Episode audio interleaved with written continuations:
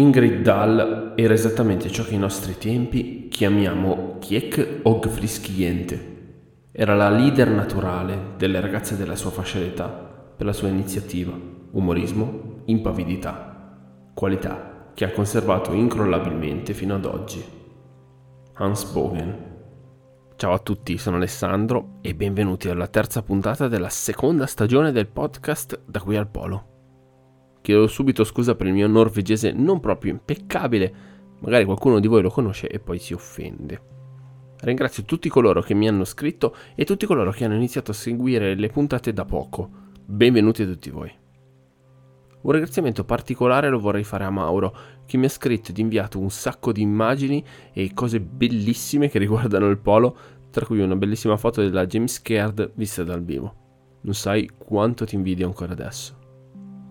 Ringrazio anche tutti coloro che interagendo aiutano il podcast a crescere, lasciano recensioni e tutto quanto può servire. Grazie davvero di cuore. Nella puntata di oggi parleremo di tre spedizioni diverse, una norvegese, una tedesca ed una statunitense, e ritroveremo alcuni dei protagonisti delle nostre precedenti puntate. Viaggeremo tra il 1935 ed il 1940, anno più o anno meno ma tuffiamo subito nelle acque gelate dell'Antartide, ovviamente metaforicamente, insieme a Lars Christensen, uno dei protagonisti della prima storia. Lars Christensen, nato nel 1884, morto nel 1965, armatore norvegese, magnate nel settore della caccia delle balene, è stato anche filantropo appassionato di esplorazione in Antartide. Bene, questa è la definizione di Wikipedia ma noi vogliamo andare un po' più a fondo e scoprire qualcosa di più di questo bel norvegese di inizio Novecento. Dopo gli studi in Norvegia andò in Germania ed Inghilterra, per poi tornare ad Oslo a studiare in un college commerciale. Iniziò la carriera nel settore della caccia alle balene nel 1909 e diresse diverse compagnie che svolgevano questo lavoro. Ricordo che ad inizio secolo la caccia di questi cetacei era enormemente redditizia e molto importante per l'economia norvegese. Dalle balene si ricavava l'olio, fondamentale nella cosmesi e nei prodotti casalinghi, oltre che per la carne e quant'altro questo animale potesse donare.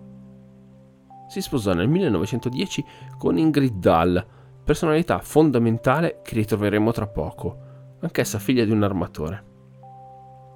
Abbiamo detto che Christensen era un armatore ed in effetti acquistò una nave che gli sarebbe dovuta servire per portare i turisti in caccia di orsi polari. Questa nave ha un nome che secondo me avete già sentito. Endurance. Vi dice nulla? Mm-hmm, esatto, è proprio la nave affondata di Shackleton che è stata recentemente ritrovata nel fondale marino antartico. La nave era stata fatta proprio per l'attività di Christensen, ma quando l'impresa turistica non partì, egli vendette la nave a Sir Ernest. Finora però non abbiamo ancora parlato di Antartide e come ci entra il continente bianco in questa storia? Ebbene, eccolo che arriva. Christensen finanziò diverse spedizioni polari, lasciando ampia libertà ai propri capitani di esplorazione. Egli partecipò comunque a tutte le spedizioni finanziate, portando con sé anche la moglie Ingrid ovunque fosse possibile. L'importanza di Christensen la si deve al fatto che fu il primo ad utilizzare un idrovolante per mappare la costa orientale dell'Antartide, dal mare di Weddell alla piattaforma di ghiaccio di Shackleton, una zona ricchissima di pinguini. Nel corso della spedizione del 36, Christensen ed i suoi uomini scattarono più di 2000 fotografie aeree della zona, coprendo 16.000 km2. L'equipaggio di Christensen scoprì ed esaminò diversi territori sparsi nella zona orientale del continente stesso, in particolare la terra della regina Maud, che è rivendicata ancora oggi dalla Norvegia, ma che non è riconosciuta dal Trattato Antartico. Attenzione però, come abbiamo detto, non fu solo Lars Christensen a partecipare alla spedizione del 36, ma ci fu anche sua moglie, Ingrid Dahl o Ingrid Christensen, dal cognome del marito. Ebbene, Ingrid fu la prima donna a sorvolare il continente antartico. Infatti lei partecipò a diversi voli dell'idrovolante usato anche dal marito per la mappatura del continente. Ma parliamo un po' di lei, pioniera dell'esplorazione. La Dahl nacque nel 1891 ed era la figlia dell'armatore Thor Dahl, uno dei più grandi armatori della Norvegia. come abbiamo detto precedentemente, sposò Lars Christensen nel 1910 e i due ebbero sei figli. Ma non è per questo che viene ricordata. Abbiamo infatti sentito la frase introduttiva della puntata in cui lo storico dell'Antartide Hans Bogen nel 1955 descrisse Dahl come una donna che era stata un esempio delle ragazze della sua epoca.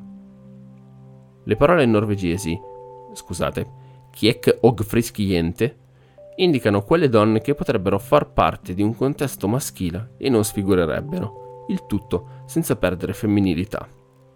Ora, potrebbe sembrare una farsa un po' maschilista e in effetti lo è, ma va considerato il periodo storico in cui la frase fu detta ed io comunque ci vedo uno spirito e un rispetto verso la figura di Ingrid Dahl. Insomma, lei sarebbe potuta stare benissimo con gli uomini, perché forte, determinata e partecipe della vita in Antartide. Voglio vederci questo in quella frase. La Dahl fece i suoi viaggi sempre accompagnata. La prima volta nel 31 la spedizione non arrivò mai in zona del continente, ma la nave incrociò Douglas Mason e la spedizione Banzar, che vide la donna sul ponte e telegrafò in Australia il testo che sentiremo in chiusura di puntata. Ingrid continuò a viaggiare, ma senza riuscire a mettere piede in continente antartico, se non nel 1936, quando partecipò insieme alla figlia Augusta Sophie, Lillemor Raklev e Soveig Videro, e formando un gruppo di quattro donne chiamato Four Ladies Bank. Ingrid Dahl sorvolò più volte il continente diventando la prima donna a farlo, ma riuscì anche a toccare il suolo antartico a Scanley Monolith, diventando la prima donna a compiere questa impresa. Sentiamo la testimonianza dell'archeologo Waldemar Brogger che racconta del ruolo di Ingrid nel corso delle spedizioni. In ogni viaggio, Lars e Ingrid Christensen sono stati uniti nell'impresa, nel bene e nel male, nella tempesta e nel maltempo, col bel tempo e nelle gioie. È quasi unico nella storia dell'esplorazione che due persone abbiano così prosperato per lo stesso obiettivo, mantenuto l'obiettivo in vista e non si siano mai arresi prima di raggiungerlo. La parte di Ingrid Christensen non è da meno, a causa della sua personalità incredibilmente audace e impavida, ed è simbolicamente giusto che sia colei che da un aereo ha fatto cadere la bandiera norvegese. Le sue imprese infatti le sono valse la nomina Cavaliere dell'Ordine norvegese, oltre che diversi riconoscimenti individuali anche in altre nazioni. La sua storia poi è romanzata e raccontata in Chasing the Light, romanzo di Jesse Blackdare. che eroina. Al termine delle spedizioni Lars Christensen ed Ingrid tornarono alla loro attività industriale. In particolare Lars guidò diverse compagnie anche negli Stati Uniti oltre che in Norvegia ma Christensen non può essere ricordato solo per le sue attività di capitano d'industria o esploratore aereo del polo. No, egli infatti fu anche un filantropo. È a lui che si deve il recupero e la costruzione del museo dedicato a una nave storica, la Fram, proprio la nave usata da Amundsen per compiere il suo viaggio della corsa al Polo Sud. Il museo ancora oggi è visitabile ed è ad Oslo. Oltre alla Fram sono presenti anche altre navi che hanno partecipato all'esplorazione polare sia artica che antartica. Ma non fu quello l'unico museo aperto e gestito da Christensen. Egli infatti contribuì anche al Museo dell'Industria Baleniera di Sandefjord, che ha un nome norvegese impronunciabile e che non vi dirò. All'interno del museo il nostro esploratore collezionò una vasta gamma di volumi dedicati alla caccia alle balene e contribuì anni dopo finanziando l'espansione della biblioteca. Altro elemento culturale è il monumento ai balenieri, sempre a Sandefjord, donato alla città nel 1960. Insomma, fece molte cose per lo sviluppo culturale norvegese e venne insignito infatti di diversi premi e riconoscimenti per il contributo alla nazione. Nonostante il suo fosse un interesse poco ecologico alla vita ed amasse un'attività decisamente poco ambientalista, non si può non apprezzare il suo impegno e ardore per questa causa, che, lo ricordo, in Norvegia è ancora praticata ed è considerata legale. Possiamo ora lasciare la Norvegia e scendere nel vecchio continente e più precisamente in Germania, dove la spedizione Nuova Svevia fu la prima organizzata dalla Germania nazista e venne guidata da Alfred Richter. Partiamo un attimo dal contesto collegandoci alla missione precedente. Prima della seconda guerra mondiale la Germania era il secondo mercato al mondo per il grasso di balena. e questa dipendenza dalla Norvegia preoccupò in non poco gli ambienti industriali e finanziari tedeschi. I vari titolari delle imprese collegate a questo particolare prodotto erano preoccupati dal rischio che la materia prima non fosse disponibile in base alle proprie esigenze, così come l'ambiente finanziario era preoccupato dalle ripercussioni sui costi di acquisto e sui cambi, viste anche le sanzioni nel post Grande Guerra. Per cercare di risolvere questi problemi, il Terzo Reich decise di organizzare una spedizione in Antartide, così da verificare la possibilità di cacciare le balene nel Sud Antartico da basi collocate nel continente.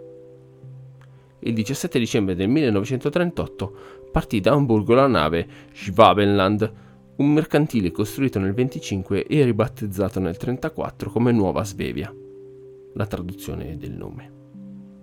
La nave era attrezzata di una catapulta per idrovolanti, con a bordo numerosi scienziati e diversi membri dell'equipaggio.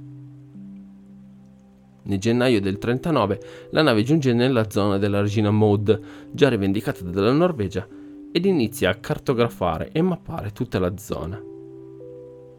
A bordo dei due idrovolanti portati vengono fatti 15 voli di ricognizione e scattate più di 16.000 fotografie aeree per un totale di 600.000 km2. Per rivendicare il territorio in nome e per conto della Germania, la spedizione lascia sulla costa tre bandiere tedesche e ne paracaduta almeno 13 all'interno.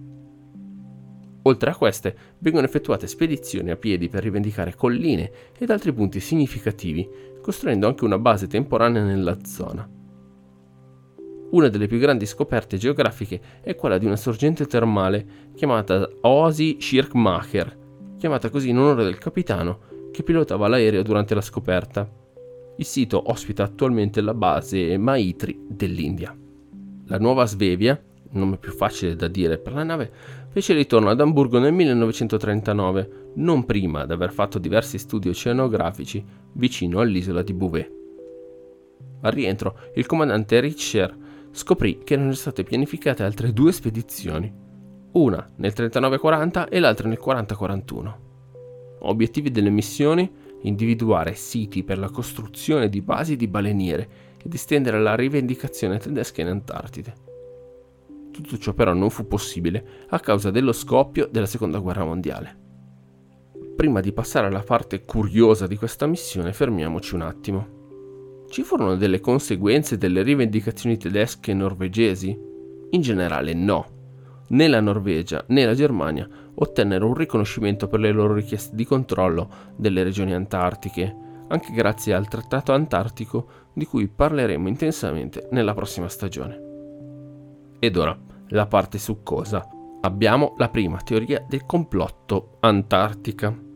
Sì, ebbene sì.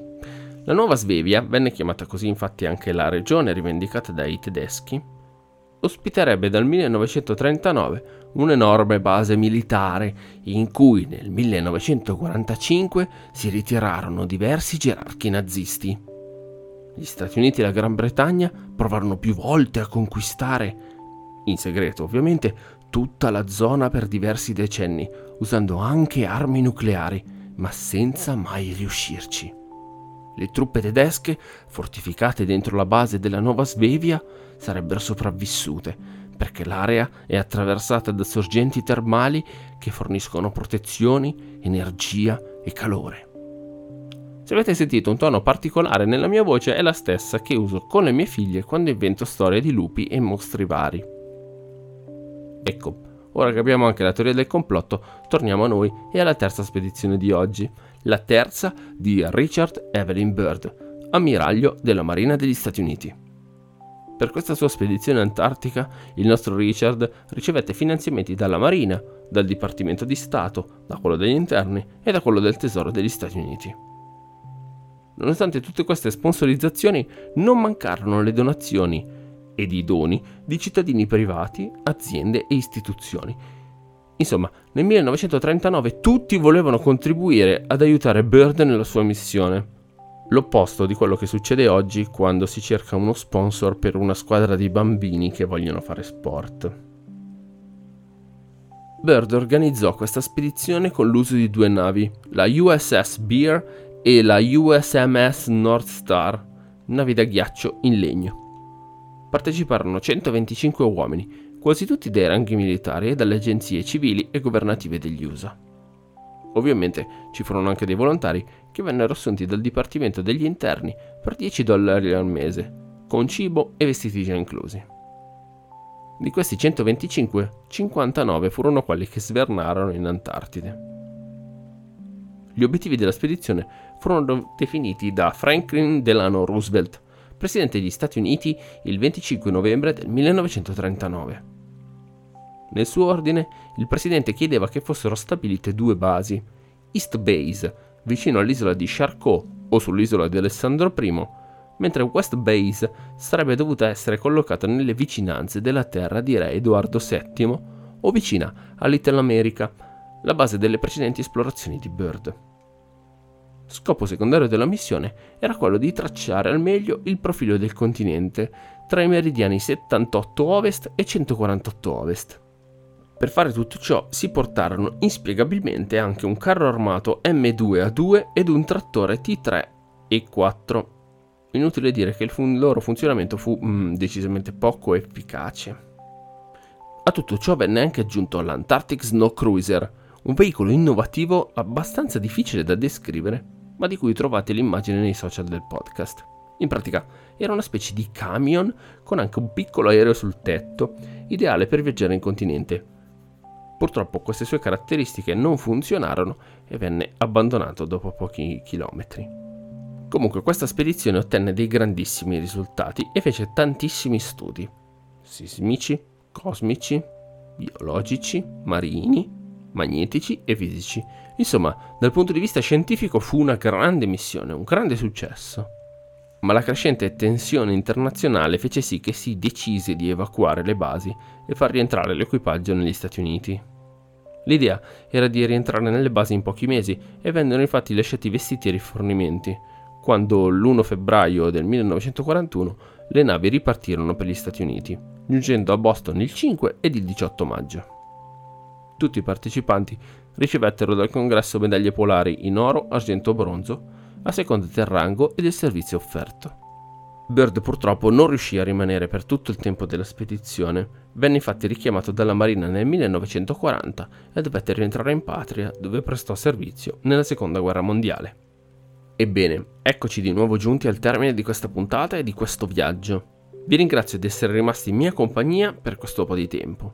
Vi ricordo del link 3 in descrizione della puntata con tutti i link utili del podcast dai social alla mail, al sito web, al feed, insomma tutto quello che può esservi utile. Ringrazio tutti voi, vi do appuntamento alla prossima settimana quando parleremo delle spedizioni tra il 40 e il 45. Vi lascio con la frase di Douglas Mason telegrafata in Australia appena viste Ingrid Dahl e la sua compagna di viaggio. Ho avuto molto stupore. Sono stato elettrizzato dall'apparizione sui loro ponti di due donne vestite secondo i modi della civiltà. La loro esperienza è stata unica, in quanto possono dare molto credito al fatto che sono forse le prime del loro sesso a visitare l'Antartide.